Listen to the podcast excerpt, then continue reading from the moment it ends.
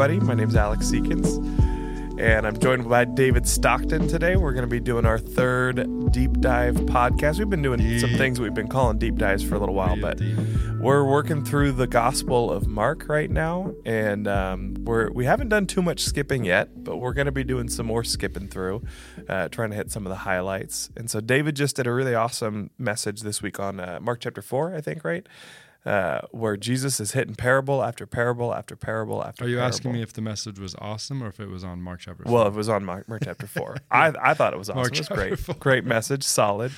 Um, yeah, it was just really beautiful. I think stringing through it. We were just talking Mm. uh, before we were recording a second ago that it's interesting as we're kind of skipping through the Gospel of Mark. So far, three for three.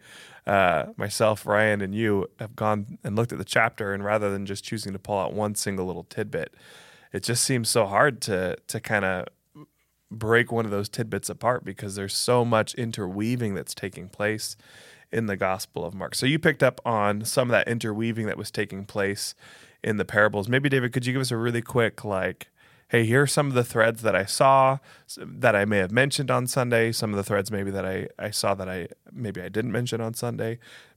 Take us through a little bit of a little bit of Mark chapter 4. yeah, Mark four through the lens of you know trying to figure out what are the what are the simple, consistent things that Jesus did that we know we can emulate, um, so that maybe we can get to see some of the not so simple things that Jesus did, the amazing things that Jesus did. So if we do the things that Jesus did, then we get to do the things that Jesus did.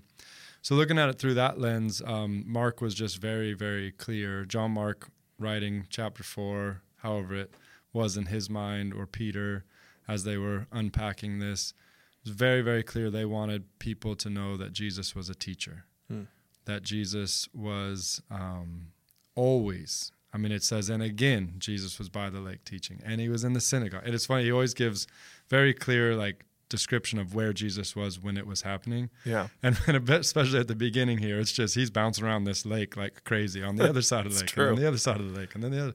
Even what I'm working on for this Sunday, it's um, I mean, it's just he's always on one side of the lake. Maybe that's like. why he had so many fishermen. he just he was like, Yeah. Peter, you thought it was because you were cool. I just needed someone who knew how to do a boat. Yeah, and maybe that's because Peter's telling, like Peter's Mm. Peter's telling through Mark. Maybe that's another insight into the Peter reality Yeah. Of the book of Mark because it's so centered on that. We got to go on a boat. Yeah, where I miss where being on boats. he was he grew up and Mm. he was doing his trade but um but yeah so that's that's what it was in in mark 4 um it starts out again jesus was you know teaching and uh and then it goes into kind of these this funny interaction between jesus and the disciples where he would he would teach in a parable and then he would ask he he would obviously get that they didn't quite understand what the parable was about and and I I mean I don't know if it frustrated Jesus, but there's definitely Jesus had an emotion about that Yeah. that it's hard for us to totally pick up. Um, but it's you know in my mind kind of like a teacher who recognizes a student doesn't quite grasp it, so they spend a little more time. Yeah. Now, you know, I'm sure there were times where Jesus was frustrated. Yeah. The students weren't getting it. And sometimes you hear that in, in some of the phrases he uses, oh, you ye of little faith Mm-hmm. or whatever. But I think, you know, the, you know, the emotion more is just realizing that they're not grasping it. So as they spent more time outside the crowd, outside the, whatever was happening, kind of maybe by the fire that night Mm-hmm. or, or in Peter's, you know, home or whatever, Yeah. or wherever they were, you know, they could ask questions and Jesus would unpack it a little bit more. And, and he says to them, to you are given the secrets of the kingdom. And so, um, yeah, so it's just parable, parable, parable. The three things that I said was Jesus was a teacher. Jesus proclaimed the kingdom of God. It almost from Luke's, you know, account in the book of Acts, it says that's all that Jesus talked about Mm. was the kingdom of God. And then he used parables to do it, um, particularly for the crowds and for those who weren't his disciples. Um, but in each of these gospels, you know, we have, except for John, we have the, the parables. I mean, these Yeah. parables were teaching tools that Jesus didn't just use one time and these guys remembered them. These are things that Jesus was using with every crowd everywhere he went to some extent. Mm-hmm. And so they became really easy for these guys to memorize. And truth is, is when he sent them out, he, they probably used the same parables for the most part. Yeah. Yeah, I think you made that point on Sunday too, and I think that's such a like such a subtle, simple little point that's so valuable to remember. Mm. Uh, I think even just for kind of looking at the at the scope of the Gospels and some of the well, did it have did he say this here or say that there?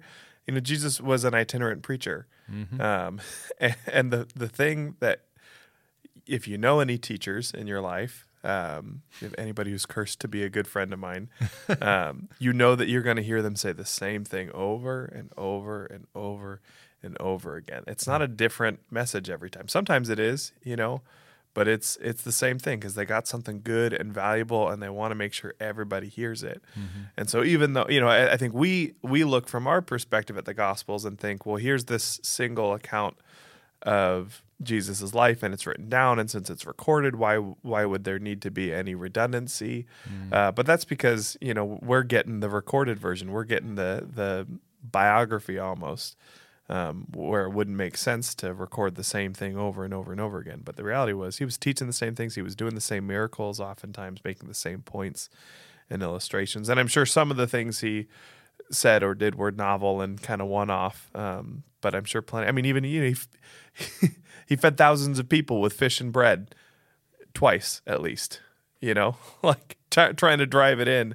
You know, I'm studying uh, Mark eight right now, and it's like he he talks. He's talking to his disciples, like you're saying, and he says, "D- "Do you not get it yet? Like, didn't you see the first time I fed the thousands of people, and the second time I fed the thousands of people? Oh, why don't you understand that? You know?" Mm-hmm.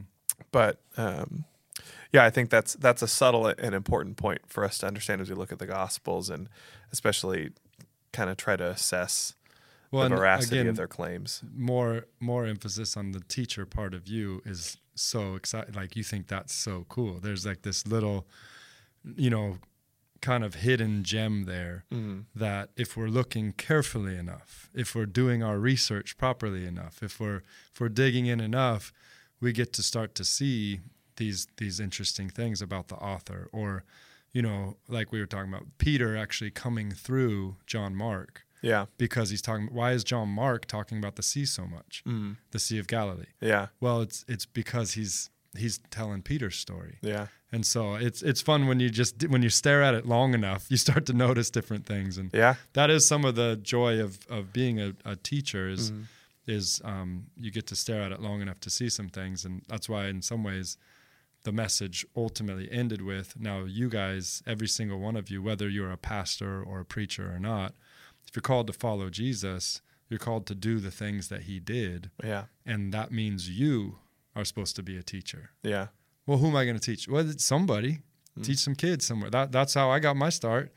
You know 17 years old and someone said hey you want to teach these kids? And i was like not really but sure Yeah. i mean i, I will. And i for the next 15 years every wednesday every sunday i was teaching the kids. I was trying to help them understand the kingdom of god and i ended up learning way more than they ever learned. Yeah. first first of all I'm, they, they're kids they're just not they weren't grasping tons of things. But it was so interesting as i tried to process the kingdom of god and then tell it in a way that a kid would understand. I was basically creating parables but then those parables have been so life-giving for me in that process of trying to condense it mm-hmm. to understand it enough to be able to explain it to a child has just been huge in my life. Yeah, and uh, and so I that's one of the things I just I think you, I want to encourage everybody. You know, it's not just for Jesus or the rabbis or the priests or the pastors, but really Jesus doesn't want every single one of his disciples to go into their part of the world and teach mm-hmm. all the things that they've learned. And some of that is because you'll learn a lot more if you set yourself up to do Yeah. that. Well, and, it, and it's you know, I, I you were teaching about you're talking about the parable of the sower this week too, and that just kind of was sticking in my head and my heart, and felt like the Lord was bringing it up throughout the week, and um, was telling me a number of things. But one of the things that I felt like the Lord was saying um, just the other day. It was uh, during our staff meeting. I was, and I think kind of in the drive to work and the conversation I was having with the Lord then. I was looking at the parable of the sower and I was feeling I think a number of things, right? I was looking at that parable and I was seeing people in my life in that parable who um Different people who have different Yeah. soil. yep. I get See- what you're saying. Yeah, seeing people in my life who who got just snatched up right away, people who took root, and then trials came and and the sun baked them. And I was thinking about all the people that that you know we lost. I think uh, I'm not speaking physically, but spiritually speaking from the church. You know, in 2020 and 2021, out. who yeah, you know, it just there wasn't there was something real there, a real response to the gospel, and then the world got hard, and um, and and they didn't they didn't want to follow Jesus anymore, you know, Yeah. and uh, people in my life and my family I've seen that happen with, and um, people getting choked out by the by the worries and the pleasures of the world, the people I've seen year after year. Um, you know, whether it's getting suffocated because they're too busy or whether it's just kind of slowly drifting away, but never outright rejecting the Lord because they're just having a little too much fun drinking, a little too much this, a little too much that, um, a little too much pursuit of of money or, or whatever. I love Jesus. He he makes it very specific. Worries of life, the deceitfulness of wealth, and other desires. Yeah. Those are his three specifics, and that I mean that covers everything. Yeah. Right? Yeah, and so much. And then I, I got to the last, the good soil. You know that what does he say that, that that's fruitful? You know they mm-hmm. planted in there, they bear fruit. And there was a little like heart check for me. I think at that moment, thinking, gosh, like what's the what fruit? You know, and I, I've gone through different seasons of life, and you know, I used to be a youth pastor, and it feels really fruitful when you're doing that. You got 50, 60, 70 kids. You're you're deep in their life. You're seeing stuff happen. It really just mm. feels like this is fruitful. And then that season of my life closed with a year of really intensely discipling just a handful of people when we were doing anti trafficking ministry. And that felt so fruitful. And I'm in a weird season now where I'm still pastoring. I still get some of that, but I- spend a lot more time clicking away at a keyboard than I ever have. And, uh, and I'm teaching, but it's a little bit, you know, I'm teaching a, a big room with a few hundred people in it when I do. And I was just thinking, God, is there fruit? You know, and I felt like the Lord said, well, let's not even talk about what you're doing in in ministry, quote unquote. I felt like the Lord started talking to me about thinning out fruit. You know, if Yeah. there's this this thing, if you have fruit trees ever, you know, which that's my dream. I don't have any fruit that fruit trees that that make fruit these days, but That's like a, your dream. like well yeah I, I- yeah i'm a nerd i want an I it. orchard i want trees i don't know why it's just it's just a thing i've been dreaming about lately but um but like peach trees especially in arizona you know they'll put off literally hundreds and hundreds of peaches but if you just leave those peaches the hundreds and hundreds of them it's going to be hundreds and hundreds of tiny little sour peaches that just never get really juicy or ripe or worth eating and so what you got to do is you go through and you you pull out one out of every 10, one out of every 20, maybe even one out of every 50 of them early on in the season. And then what's the ones that that you leave, those get big and ripe and juicy and good. And um and this Tuesday morning when I was talking to Lord, when he was, or I should say when he was talking to me about this, I felt like he was saying, "You have a son." You know, I got Silas; he's a year old, and I felt like the Lord said, "If there's one fruit you're putting your energy in, and hmm. that comes out big and juicy and ripe over the next 10 20 30 40 50 years like that's been fruitful hmm.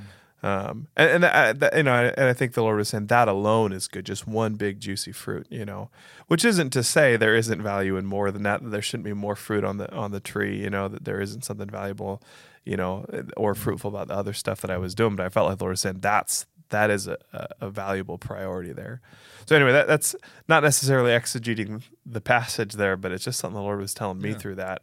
I'm, I'm curious, David, for you as you were studying through these parables, was there anything you felt like the Lord was saying right to you in all of that? Um, well, I mean, a number of things happened again as I as I stared at it long enough. Um, I mean, the just the harping on seeds and farming, and again, you know, Jesus is teaching a group of people that are going to be very familiar with agrarian realities. Yeah.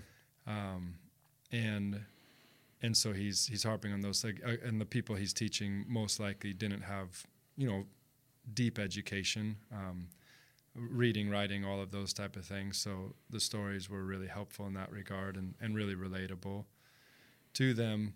Um, so I, I think that's neat. It also brought to mind you know the, my own little parables that i've developed over time teaching tools i mean uh, when I was in college, I remember having to present in a communications class. This was in it's George Fox University. It was a, uh, it's actually a Quaker school. It's a Christian private Christian college that I got Free to go free to. oatmeal.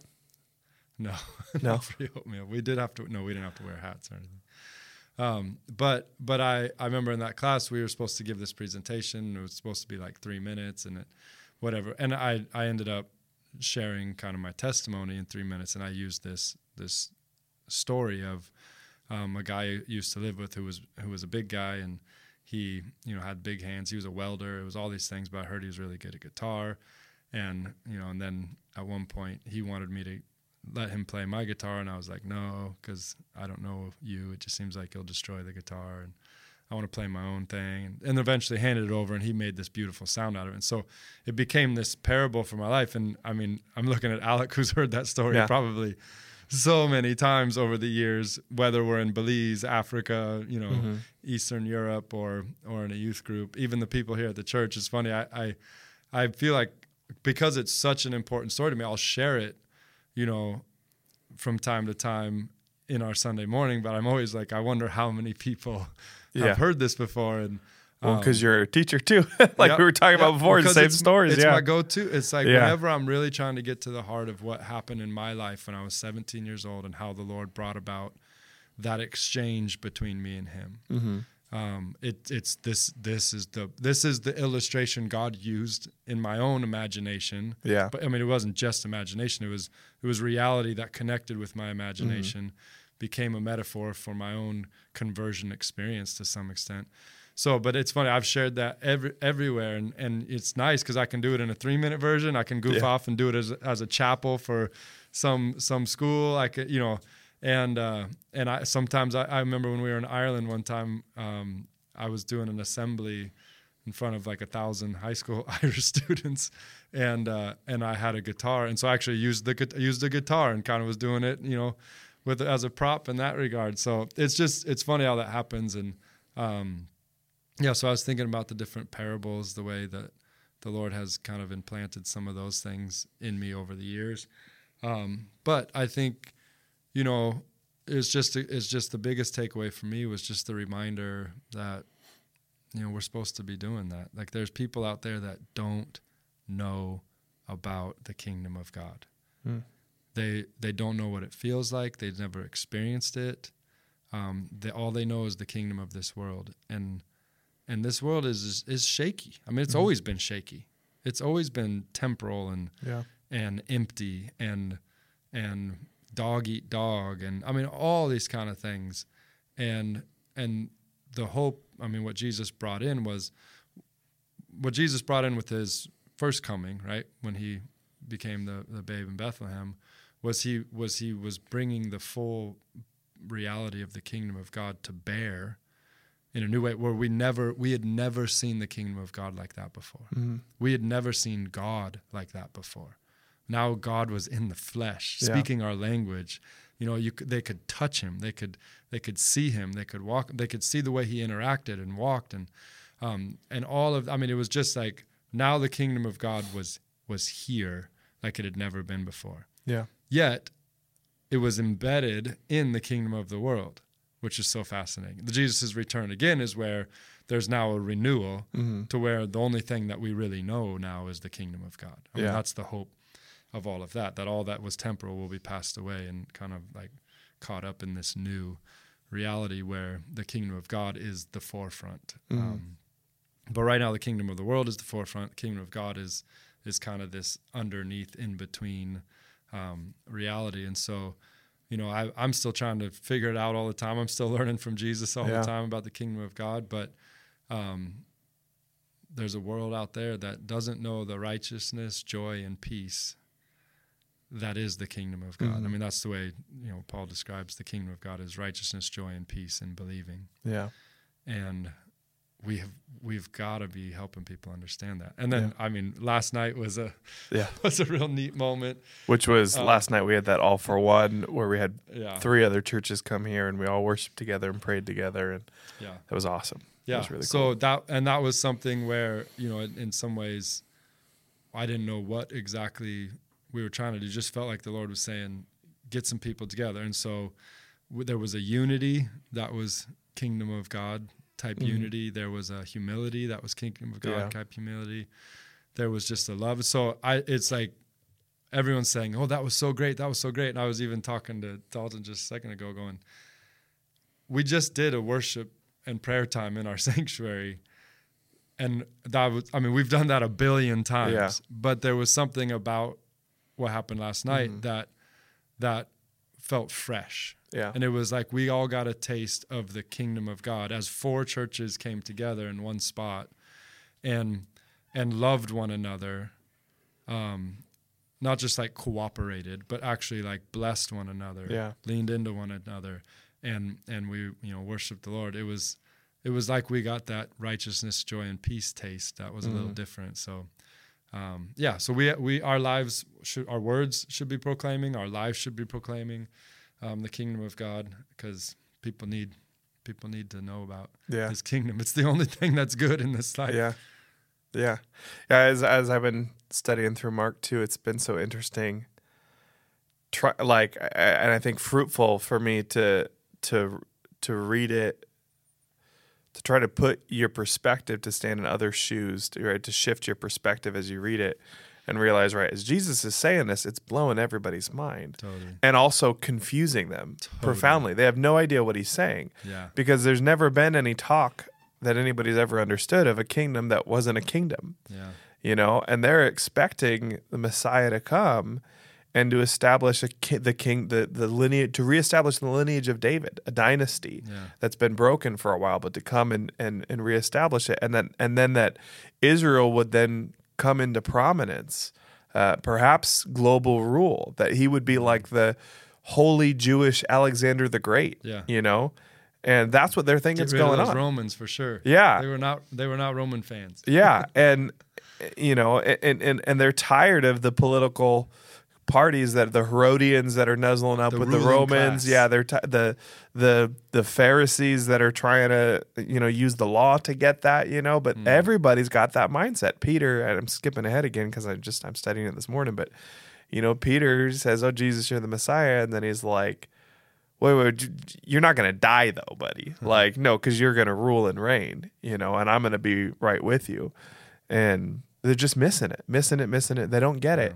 And the, and it's funny. It's this as we read the scriptures, like we're at risk of the same trap, the same mistake. You know, when we read those parables, it's like, what is he saying? Mm-hmm. Because we're thinking of the kingdom of heaven as something different. I, you know, I think one of the things that we tend to do is we, you know, we're we're not expecting Jesus.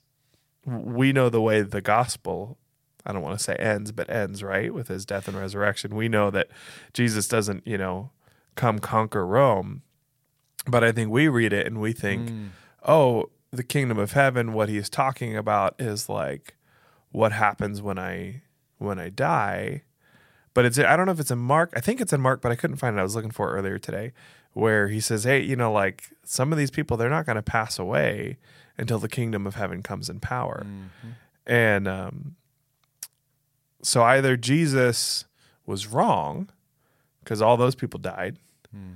um, or he was saying something really weird and confusing, or he was dead on, and what he meant by the kingdom coming in power, at least, in, was was the church or him and his resurrection and that and that those those people who were listening to him speak physically right then and there they saw the kingdom come in power and all of those guys died long before emperor constantine ever made rome a christian empire they died when the christians were being persecuted mm-hmm. and so I, that's at least one interpretation of what he is saying is to say well the kingdom coming in power included persecution and did not include the political clout that came under Constantine and it wasn't Christendom. So I don't know. That it's just Yeah. just just some thoughts there, but Well, no, I think those are. I mean, that's getting. Feels like we're getting away from Mark four a little. yeah, bit, but- sorry. but that's why we're that's why Yeah. it's podcast, right? That's Yeah. what, that's the that's the goodness, because I think what you're saying is actually super pertinent to to you know discipling our minds in today's day, and uh, and you see it in in Mark more and more, and you see it in, in the other apostles or the other gospels as well. But it's it's the it's the the challenge that is there that Jesus didn't rule or Jesus didn't save or Jesus didn't um, like use his authority in the way that they wanted him to. hmm and and they couldn't understand it. And just like you said, Mark four, for for them, that's the first time they've ever heard these parables. You Yeah. know, so they're hearing it, and um, there's a guy, the Bible Project guy, the way he was describing people hearing this is like Charlie Brown's the t- the adults and Charlie Oh yeah. Brown Wah, wah, wah, speaking wah. to the kids. it's like, and it's funny because they actually then the kid will respond, but it's just like Yeah. it's. But obviously, you all you can hear the adults saying is "ma ma ma ma ma," and I've seen that very thing happen with my daughters at times when I'm talking to them. They're just like, they just do not care at all what I'm saying. Um, but that there was there was that confusion for him, and and when I thought you were going to refer to it's in John where oftentimes he says, but then later, after he rose from the dead, Yeah. they understood what he was talking Yeah. about, which is such a funny thing. And that that's that's where I think Jesus' parable of the seeds is is is the mustard seed, right? Once it's Mhm. planted, it becomes this huge thing Yeah. and and once the kingdom of God is planted, once we once we grasp one little bit, then it just grows and grows and grows and grows and grows and and so we continue to understand the full realization of, of the kingdom of God. Yeah. And some of it is is we have to let go of what we wanted the kingdom of God to be Mm. and allow the kingdom of God to be what it really is. And so when you say the persecution or whatever, that's obviously very clear that that Jesus was was ushering in a kingdom that wasn't just, you know, like natural human government Yeah. concerned. It wasn't just, you know, Jewish rule and authority over the other nations. It's something very, very different Yeah. that the kingdom of God is. And even, you know, this isn't in Mark, but the Beatitudes gives you that same what? Yeah. It's just so upside down. It's so counterintuitive to our, you know, empirical five senses type understanding of what kingdom and what even what God should be. But there's a there's a constant, you know, as the as the understanding of who God really is comes to the forefront, we have to let go of the things. I mean, how many times has, have you been disappointed in God? How many times have have I been let down because what I wanted God to be, He wasn't. But ultimately, I want God to be who He is because He's perfect and good and holy and right. And it's my perspective that needs to shift and change over time. But Yeah. that was hard for them to grasp. Mark chapter four. They did they did a little better after the resurrection. It's Yeah. like they finally were like, "Oh yeah, there's this guy Yeah, doing something, that's man. this guy's doing something." But before then, every challenge was just something that either was going to kill their God, Yeah. was going to take Jesus out, like death. Like you were saying, if Jesus died, then everything Yeah. he said is false and, and not true. And yet Jesus did die Yeah. and and then rose from the dead. Yeah. They didn't see that coming. Yeah. Even though he told them over and over and over yeah, again, they were like, "What is this? Is some more of that seed yeah, nonsense." and in those parables, yeah, like if, unless the the seed dies, it can't give way to the Yeah. full, you know. Yeah. Yeah, and God. you know, Rome came and went. Christendom as an idea of Mhm. a part of the world that is ruled yeah, by believers by Christianity came and went. You know, where's Christian Europe now? Where's the Christendom that that was there? You know, the, and even I would say even in our own nation, the the the idea of you know America coming into its own as a Christian nation and being a, a nation of Christians ruled by believers and followers of Jesus. Uh, in a lot of ways, that that dream has come and gone. You know, and yet the kingdom of heaven hasn't gone. yeah. The kingdom of heaven is still among us. The kingdom of heaven is still thriving. You can't the say kingdom kingdom of is still- heaven. We're in the book of Mark. Yeah, well, yeah, yeah. Have to True. say kingdom of God. Kingdom of It God. It is tricky because that's such a Yeah. They each call it their own different Their own different thing, yeah. whatever. But it's it's it's two thousand years and counting. Yeah. Well, quite a bit older than that, I would say. But Well, and that's and again, right now, you know, the fact that this person gets elected president or this gets person Yeah. get, is is God. God totally let me down. yeah, or now God got it right this time. You know, Yeah. it's like well, again, we're we're buying into the wrong kingdom. yeah, We're we're missing the actual kingdom that God is wanting to build. Now, that's not to say that all those things don't matter and don't have value and have great import into our lives. Mhm. But at the same day, same time, all of our hopes, fears, dreams, they should be tied into the kingdom of God, not into the kingdom of this world. And uh, that's a tricky line to figure out sometimes. Yeah. Sometimes I wish Jesus would, you know, hang out, hang out in 2024, 2024 uh, version of humanity. Yeah, and But- you and you see him doing that in the Gospels, right? Just true. kind of That's messing with the established parties and politic and all that, and Yep. and and for lack of a better word, transcending it. Mhm. But it's like he's just zipping over to a whole other universe that somehow blips into their politics, but Yeah. in a weird way. Well, and that's the phrase that I'm been I'm trying so hard to unpack for us at Living Streams is how do we follow the way of Jesus and and and know that at sometimes it intersects with politics and sometimes it doesn't. Yeah, And just to make sure we're we're we're intersecting with po- politics and that type of stuff in the same way that Jesus did because his way is taking us there, but not not in other areas where the way of Jesus doesn't take. I mean, it's I think we have to pay so close attention yeah, to where we're walking and and what we're taking in and all these things right now because it would be easily to conflate, right? Mhm.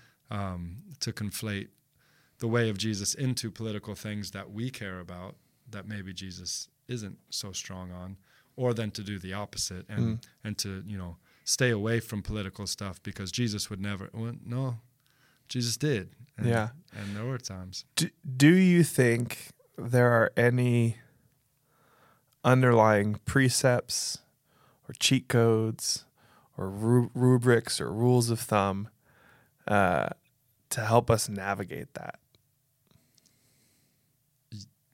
In the in anything. Yeah, I mean, like in our life, you know, like where does the way of Jesus intersect with politics? Where does it not? That's been one of the questions we're paying attention to as we Yeah. study the Gospel of Mark, right? Um, Yeah, it's a it's a good question. I mean, I think I'm that's one of the reasons why I wanted to go through Mark because I wanted Mm. to just stare at Jesus, you know, at the beginning of this year, hard and long, and just stare at him to be able to see those things. But I think we're a little early on right now um, to make Mark conclusions. Yeah. um, I have some John conclusions because I don't know if you remember we taught through the book of John in 2020, and really did speak to some of those exact realities. Mm. And then actually we did First Kings um, in 2020 as well, was to try and see where because because in First Kings, you know, when Solomon was was ruling, David and then Solomon, um, they were the world power. You know, Mm. Israel was the world power at that time,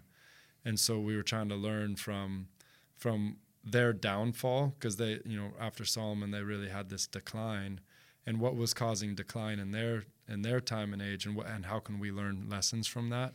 So those are all funny things, but those are those are non-Mark things. Yeah. But in Mark so far, I mean, I think we're just we're just getting to see Jesus as a teacher who was all about the kingdom of God, not the, not the kingdom of not his own not I mean, it's funny to say not his own kingdom because he is God and Yeah. he is his kingdom, but he wasn't trying to build the Jesus ministry or yeah, you know the Jesus political campaign. He wasn't he wasn't trying to build that yeah, um, and even even to the extent of telling people, "Hey, don't tell anybody what I did. You know, keep, Yeah. keep it secret or whatever." Because he had a very specific mission, which for us would have seemed seemed more like down and to the yeah, to the to the left instead of up and to the right. yeah, Um, but but again, that's the upside down kingdom reality where he came to give his life away yeah, um, instead of to receive a crown or Yeah. receive um, some sort of hu- human approval or or anything like that. And so, I, I mean, I think that's just something that we have to be careful um, to really know that Jesus isn't trying to build an American kingdom Mhm. that will bring peace on earth. Um, I think America's great and wonderful, but at the same time, um, my citizenship is primarily not American. My citizenship is primarily, you know, a kingdom of God. yeah, And then I also am a citizen of this. And I think we have to keep those priorities and those un- identity type Yeah. stuff in order, or we can get to some weird things. yeah, But then, but then looking at Jesus, I mean, obviously he was he very clearly confronted evil and sin in his day, and I think, you know, if I was to, I don't know if this is safe or not, but if I was to kind of talk about the two extremes of right and left in American reality right now, which is funny. I was in Ireland for nine months, and the right and left reality is so much different Yeah. than it is here. But I think you hear Christian nationalism would be this kind of right Mm-hmm. extreme thing, and I think definitely you see in Jesus' life, he's like, no, we're not trying to build some human kingdom reality. Yeah. There's something else that we're trying to build. But then on the other hand, I think with maybe a progressive kind of understanding is there's there's just this like, hey, we don't need to come down hard on anything or anyone. Yeah. Let's just kind of, you know, make everybody have an equal opportunity, equal outcomes, all these different things. Whereas with Jesus, I mean, Jesus said it came to bring a sword. Yeah. Um, and so there's this real intense kind of like work in Jesus' life against that reality where he was calling sin sin. And he was very clear that there were lines that were in and that there were lines that were out. Um, and so, you know, he, he, he walked that perfect middle, you know, Yeah. and I, we, we are trying to follow him and we bounce around probably a lot, but, but, but Jesus walked this perfect middle that we're trying to find. So I don't know if that Yeah. answered your Which, for clarity's sake, that perfect middle isn't libertarian. Um, but you know, like that's not. It's it's almost like middle is is the wrong word. You Yeah. know, like it's Walk not. the narrow, the straight and narrow. Yeah, it's something. It's That's a, it's a different paradigm. It's Mhm. like nah, different universe here, guys. You know, yeah, and uh, which sometimes feels like middle, but usually just feels like yeah, what do you what Exactly. do you what it. Nobody, nobody thought that was an option, yeah. you know. And he's The like, mi- "Yeah, I'm the not talking about the same thing The middle are." is, and this is again stealing from John's gospel, is Jesus came full of grace and full of truth, Yeah, like 100% of both of those, and that is the most impossible thing for us to find. yeah, and and I mean I think checks and balances, you know, American form of government, when the checks and balances all are appropriately empowered and not, you know, abused, I think I think those can help us help us find that that blend. mm-hmm. But um, you know, Jesus's plan was was to put His Spirit in each side inside each person to help them yeah, learn how to walk full of grace and full of truth and so that's that's what we're focusing on Yeah. right yeah. His desire was to change hearts and lives and and to bring resurrection Yeah. life, not to fiddle with the dials of society Yeah. until we get as close to utopia as we can. yeah. Um, and bonhoeffer i mean i love I'm, I'm so happy bonhoeffer said something like this because you know he was brilliant he was amazing he wasn't just talk he actually laid his life down for Mhm. what was true and right he faced what what is pretty clear to say absolute evil yeah, you know, human humanly speaking, um, it's scary to think that someday that could even, you know, yeah, be a little bit obscured or or or, or whatever. But um, but in, but what he said is the best thing. Sorry, just in case people don't know Bonhoeffer. yeah. Bonhoeffer was basically like a contemporary of Hitler, Mm-hmm. living in in in Germany and and seeing the rise of the Nazi and and uh, um, And he was a regime. pastor. Well, and he was an ethicist Mhm. and a pastor and all these other things and um, was a pacifist and then ultimately you know he was he was found out in a plot to assassinate Hitler Yeah, and put in prison and then right after the liberation of Germany he actually was killed so it sucks that it was right Mm-hmm. Yeah. after the liberation of Germany that he was killed but um but yeah but so in in his processing all of that how intense that was trying to help the church be what the church is, is supposed to be and walk that line um, in the midst of just all of that chaos he said the most important thing the best thing that any christian can do is do what the holy spirit tells them to do Mm.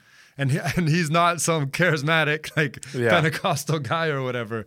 I mean, he's staunchly kind of um, you know German and and Yeah. reformed and all these type of things. But at the end of the day, that that was the only thing we we can't put our trust in in leaders. Mm. We can't um, put our trust in ourselves alone. We can't. We just the best thing that we could ever do, no matter what the political reality is, is do what the Holy Spirit is telling you to do. Hmm. And and so then the next work I think is to try and make sure you're, it's the Holy Spirit Yeah. and not what you want the Holy Spirit to be telling you to. That's why we have the scriptures. That's why we have, you know, community. That's why we have our reason. That's why we have history. That's why we have our experience. A little Westme- West, uh, Yeah. Wesleyan quadrilateral there for you. Uh, so I'm wondering, are uh, out of Mark chapter four and those parables, um, I'm wondering what didn't make it into your sermon. Going sermon back to this Mark week. chapter four after Going back to now that we've surveyed the around the whole thing, talked about Bonhoeffer and the Gospel of John and Kings and all those. Yeah, uh, moving back to that, what Mm-hmm. uh, what didn't make it into your sermon that was hard not to include? Um. Well, some things that didn't that that I I, I didn't um, spend time on or any time on. Um, obviously, unpacking Jesus's unpacking of the parable of the sower. It, it's funny. All three services were extremely different messages this last Sunday, which is very rare for me. I'm I I I usually try and maybe my jokes will be a little bit different or or something, but I usually get all the same content out there. But this one, I I don't know exactly why, um, but they were all they were all pretty different. Um, so I, I don't remember which one at which, but I know I I didn't unpack that part very much. I tried to focus on the parable of the sower. The crux of the whole thing is that it's the parable of the sower. It's not the parable of the soil. And it's because if the seed isn't sown, it doesn't matter what happens to the soil or whether it's good soil or not. If there's no seed, then it has no chance. And so the point of that parable is Jesus is saying, I'm out here proclaiming the kingdom, teaching, and I want you to go and do the same thing. And he actually in Mark chapter six sends his disciples out to do that very thing. Yeah, Um, and and and then the subsequent parables that he gives are all more about sowing that sowing, sowing, sowing. And so um, I didn't spend a lot of time unpacking the the the, the soils, which is very rich mm-hmm. teaching. And and one of uh, in one of the services I did talk about. Um, I kind of combined that phrase from John Mark Comer, the deceptive ideas that play to disordered desires that are normalized in a sinful society. Mm-hmm. How you can kind of see that where the the birds, Jesus say, are the devil who comes with his deceptive ideas. So just as soon as you hear the truth, there's some sort of lie that comes, and it and it's almost as if the truth never even has a chance. Because you get so confused, or you choose the lie over the truth, kind of like you know Adam and Eve type situation. Um, and then the second one is is maybe a little bit more internal, where it's talking about you know the stones under the soil, and so we have these disordered desires where you know the Word of God might come and teach us something, but it it conflicts with one of our desires. I mean, I think sexuality would be one of those issues where where you know there's a teaching that God has that's for our good about you know one woman, one man, and that type of stuff, and we can see sociologically how how beautiful that is. But when we have maybe a disordered desire within us, for whatever reason, um, the disordered desire chafes against whatever the word of the Lord is, and and we end up you know having this kind of like oh that's beautiful. I, I want to be a part of that. But when it conflicts with the disordered desire it doesn't have a chance to really grow.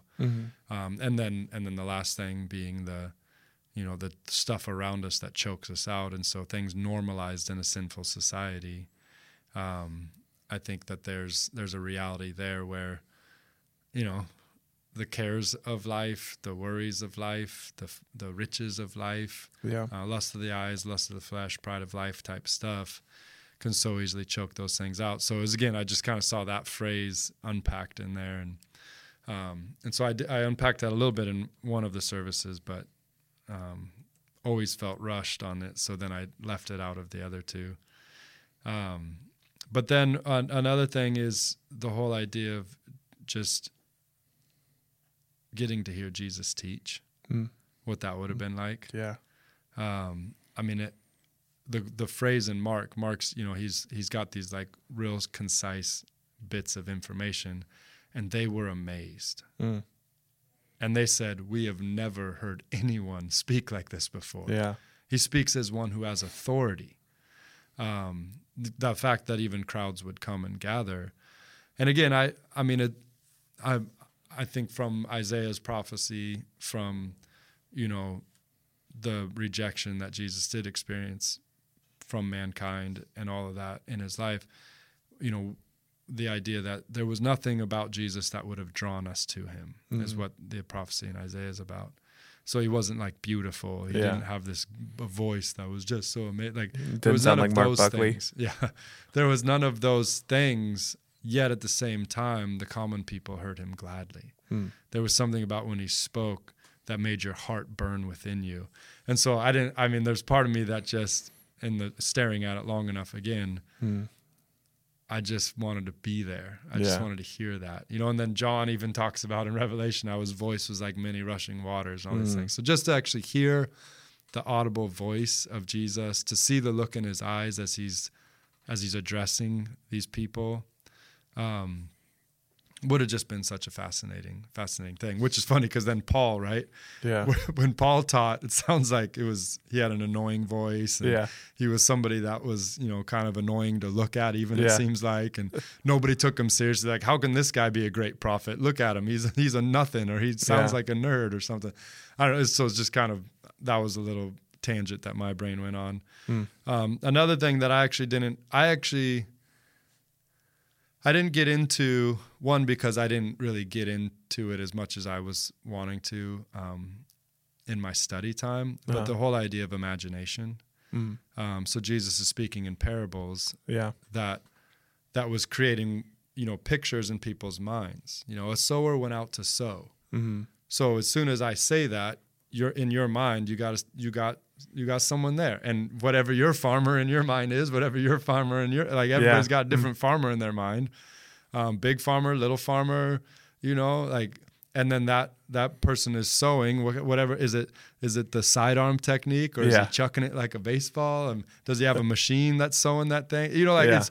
But I just think the Jesus, um, it's so interesting because the way he spoke was was creating word pictures in your mind and i think maybe just because of the preaching reality or or whatever i i think it's so interesting to be able to create images in people's minds just by saying some things I mean, Yeah. what a what a weird i mean it's like little kids do it all Yeah. the time their imaginations all over um, and sometimes I feel like as a preacher, I'm saying, I'm saying, hey, can I borrow your imagination? But I don't ask permission to. I just do it. You know, Yeah. like that seems a little funny too.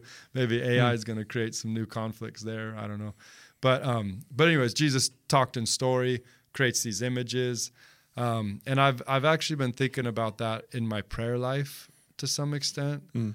Um, there's a practice called sozo, hmm um, which which I I remember praying through one time, and so it's it's someone was kind of guiding me through a prayer, and they were asking me questions, and one of the things they said was picture yourself, you know, alone in a room with God, hmm and so I did, and then they would ask me questions about what I was picturing. Yeah. So like, where do you see God? And I was like, He's on a throne, and He looks like a grandpa, you know, or something. Yeah. Like that was that was what I, that's what was coming out of my imagination, and they were like, okay, now turn the camera and look at yourself. How do you see yourself? yeah. and I was like, I'm a little boy, Mm. and I look exhausted, you know. So they were just, and so it was it was interesting because it was like creating this this prayer moment, this encounter with God, using my own imagination, and and I go back to that all the time because as we continued on, it was like, well, what is God? What do you think God God's emotion towards you is, or what do you Mm. what do you think God wants you to do? And for me, in that moment, I said, well, he's he's looking at me like, why why are you working so hard on everything? hmm You're doing so many things I didn't ask you to do. And it's funny because that's been that's just a reoccurring theme in my life. Yeah. And then it all all I, I when I when he asked me what does God want you to do, it's like he wants me to just jump on his lap. Mm. And so then I ran into that. And so it's funny now. I mean, I, that was probably 20 years ago, but Yeah. but there'll be times in my prayer time where all of a sudden I'm feeling exhausted, I'm feeling overwhelmed, and I'll go, wait a second. I'm just that little boy, and what are the things that I'm doing that God hasn't asked me to do? Mhm. Or whose burdens am I trying to carry when God's like, hey, Yeah. I didn't, I'm not asking you to do that. And then I can find rest in that. So I don't know. It's interesting. I actually just did that with somebody else who was kind of stuck in, in some things in their life. And I said, well, hey, let me, let's close our eyes and let's do a little prayer time. And, and I created some somewhat same thing. And his and what's funny is his was totally different. Yeah. Um, yeah. And it, and then I was trying to make sure I'm not trying to make him say the same things I was saying because it was so meaningful for me. Yeah. It's like you got to see yourself as a little boy. I, I didn't I didn't say anything like that. He saw himself as as the age he was, and Yeah. so it was it was very interesting. But um, but yeah, the imagination and how that interacts with our faith. Yeah, I was. I had two thoughts when you were talking about that. One was, you know, like you're you're talking about Jesus speaking and it creating things, and I, that was just immediately zipping me over to Genesis Yeah. one. You know, which is Jesus, the Word of God.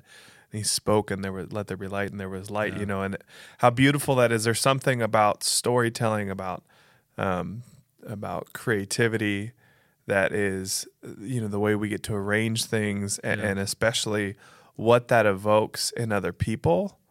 Um, that is probably the closest thing to genuine creation as opposed to re- rearranging of stuff. You know, once we're hitting in into people's imaginations and their own imagination, there's something truly like kind of big C creative about that. Um, and I think that that's just so it's the character of God, right? To create. So of course he's telling stories. He's been telling stories Since he wove the world, since he since he said, "Let there be light," and there was Yeah. light. You know. And then the other thing I was thinking uh, on the practical side was you're talking about that sozo bit was have you ever done uh, Ignatian meditations? Um, is that something that Like morning and evening type stuff. uh, no, it's uh, it- I mean, it gets. We tend to. Uh, we've actually done them in our daily devotionals before, but repackaged them to Yeah. because the word Ignatian sounds too Yeah. ooh whatever. But it's just Ignatius of, of Loyola, right? Yeah. Um, it's just a process of usually you, you pick a psalm or, or or more more likely a narrative part of the Bible, like out of the Gospels would be a really good one. You know, maybe even one of the the parables, whatever. You take a, a short passage of scripture that is kind of a complete story, and then you um, you sit down. You do something really similar to what you were saying. You imagine the presence of the Lord as you and you're trying to be led by the Holy Spirit. You're asking the Lord to lead you in your imagination. You sit down and you say um, you, you try to engage your imagination to imagine the presence of God with you, and then you invite the Lord to lead you um, to kind of illuminate things as you read through the passage. And then you read through the passage once, um, just trying to turn on your imagination for every little detail.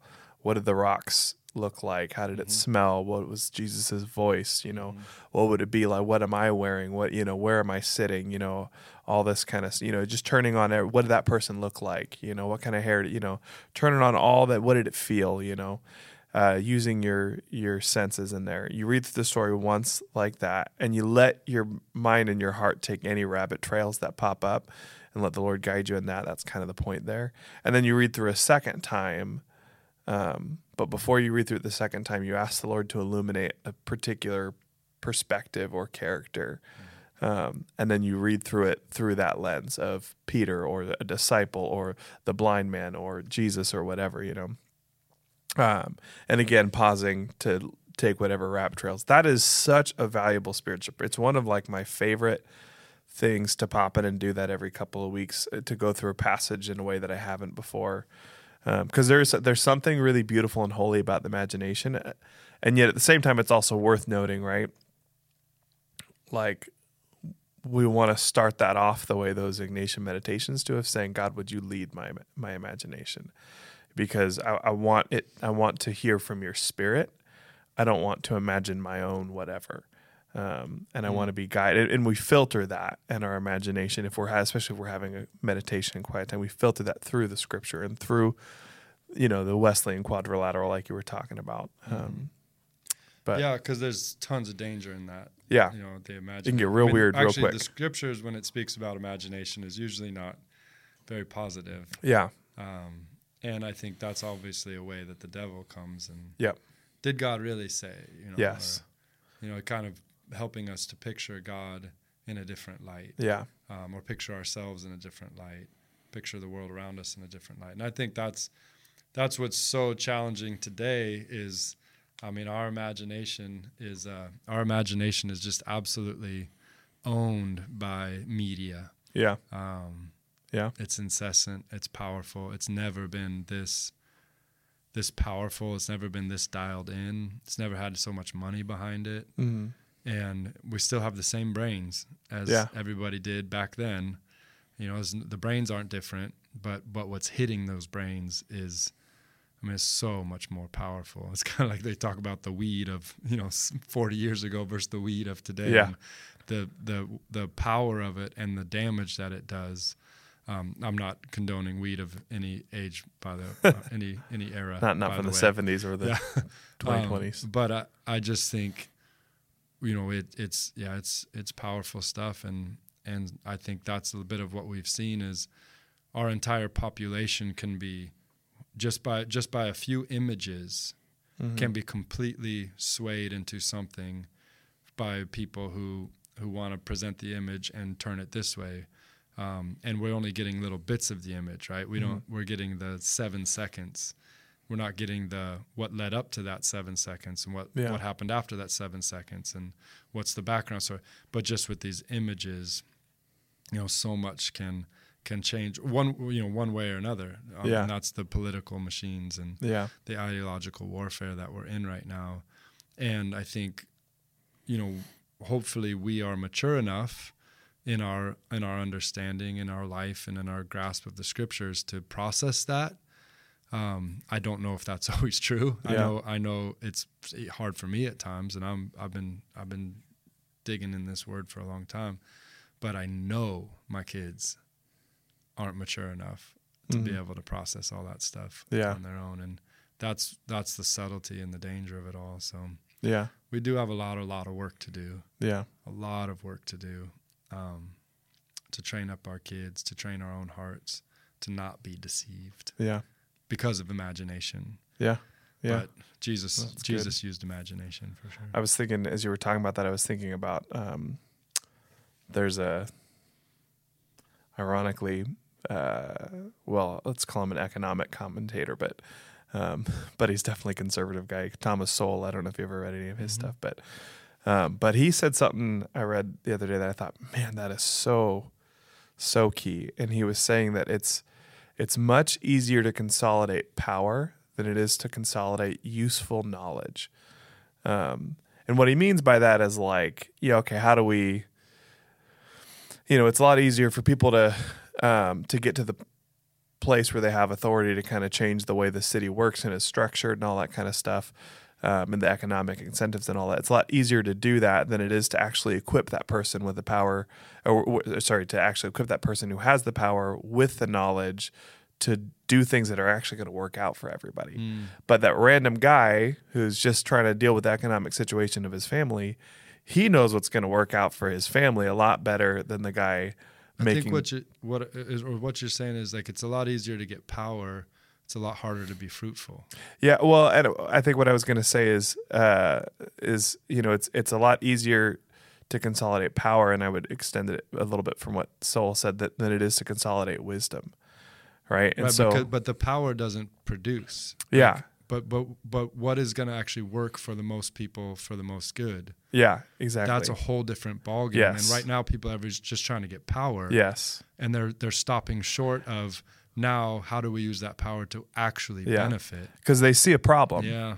and they and, and so like to your point of what you're saying the strength of, of media right power is consolidated the, the the ability to influence Yeah. society as a whole is easier to consolidate now than it ever actually has been right I mean, we have influencers right who can gather a few hundred a few thousand you know tens of thousands millions of people under their influence and influence them it's very easy to do that relatively speaking at this point in, in history but it's not so easy to to gather to yourself the wisdom to do a good job with that.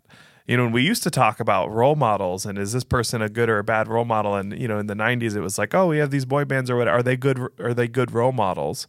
We don't even talk about that anymore. People don't even discuss whether or not that Hmm. Like influencer is a good role model. Nobody cares about character. Yeah. Yeah, Th- they just care about, hey, I think this is how we should fix the world, and so let's influence and let's do it, and let's get people to do my thing. Is this person influential? Or should this be like no one says should this person be influential? Yes. It's just is there influence or not? Yes, exactly. Yeah, that's interesting. And and anyway, you know, I think I think back There's to your definitely point. some people we should be canceling, yeah, yeah. and which opens up a hilarious can of worms right there. and to your point of what Bonhoeffer was saying, right? How do you consolidate wisdom? Yeah. The Holy Spirit. Yeah. Access listening It's to the Holy true Spirit. general revelation. It's so simple. all simple. people, all time, never wrong. It's it's not easy. It it it it's not costless, but hear and obey. Hear the voice of God. Mm. Obey what he says. I would say if I'm ever doing my job and I'm sitting down and doing counseling, pastorally caring for someone, helping them get from where they're stuck to where they want to go, all I'm ever saying is hear God and obey him. Yeah, what's the next step Jesus is asking you to Yeah. And you know, Pope Francis, his his quote is, "Ask what Jesus wants you to do, and then be brave." Because Yeah. whatever Jesus asks you to do, even if even if it's just one little step, it's usually going to take some bravery. Yeah. Yeah. Sure. I think that's probably a pretty good place to wrap it up. The the one thing worth worth saying to Yeah. help people move forward. Hear the Lord and obey Him. Yep. So, Do what the um, Holy Spirit is asking you to do. yeah, And and there's a lot of work to figuring out how to make sure you're getting that right. yeah. Um, but that's a whole other podcast. Yeah. David, thanks for so faithfully digging into Mark chapter four and skipping around the whole Bible with me today. um, yeah, I, I hopefully you guys, as you're listening, you're you're soaking in the Gospel of Mark. Uh, hopefully, you're tracking with these deep dives. You're tracking with our Sunday messages. We'll be doing these again, most if not every uh, week, as we go through the Gospel of Mark, bringing us into uh, into Easter time. And so, wherever you're listening, uh, hopefully, we'll have an episode up next week, and we'd love to encourage you subscribe, keep watching, keep tracking with us, and we'll see you on Sunday.